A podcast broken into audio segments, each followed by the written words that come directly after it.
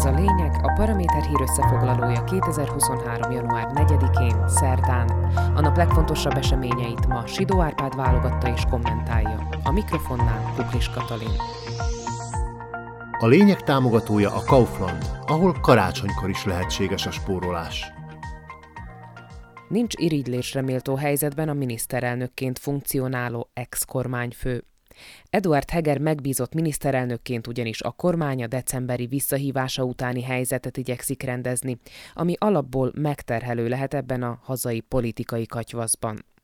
Az meg különösen nem segíti a munkáját, hogy a pártbeli vezetője, az ex-pénzügyér Igor Matovicsnak esze ágában sincs elbújni a színfalak mögé, hanem inkább tovább kavar és nyivákol, most egy Szlovákiában szinte nem is létező ellenséget talált magának az Olenos Facebook vitéz, és azon éli ki a frusztrációját, látványosan, újra és újra, szinte pervers igyekezettel míg Heger egy új parlamenti többség létrehozásán dolgozik, és kész együttműködni minden demokratával, aki tiszteli az emberi méltóságot, meg mindenféle magasztos dolgokat, addig az ideológiai főnöke másról sem tud hadoválni, mint a nem váltó műtétek társadalomromboló hatásáról.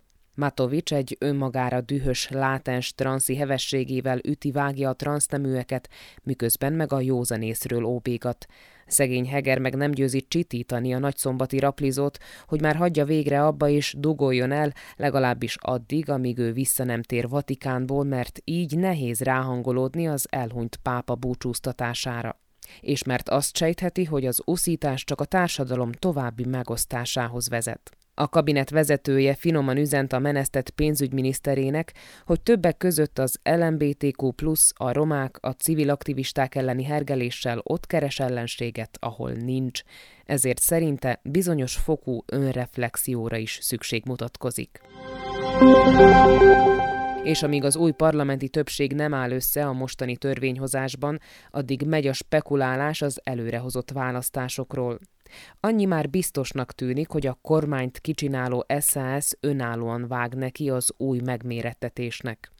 Richard Sulik pártelnök tisztázta is, hogy ki az, akivel lepaktálna az új parlamentben, és melyik az a párt, amelyikkel csak úgy tudna együttműködni, ha közben befogja mindkét orlikát. Mert ami kizárta annak lehetőségét, hogy kormánykoalíciót alakítson a Robert Fico vezette Smerrel, az abból leváló Hlaszt csupán nem kívánatos partnernek titulálta. Tehát a legnépszerűbb párt vezetőjével, Peter Pellegrinivel még akár láthatjuk is a liberális pártvezért parolázni. Közben az árszabályozási hivatal tiszta vizet öntött a pohárba, és pontokba szedte idén mennyivel fizetünk többet a gázért. A háztartások számára az árak 2023-ban átlagosan nem egészen 16%-kal emelkednek, és minden attól függ, hogy az adott lakásban mi mindenre használják ezt a tüzelőanyagot pedig a piaci árak emelkedése következtében a végső gázdíj átlagosan mintegy 200%-kal emelkedne, ha senki nem avatkozna be.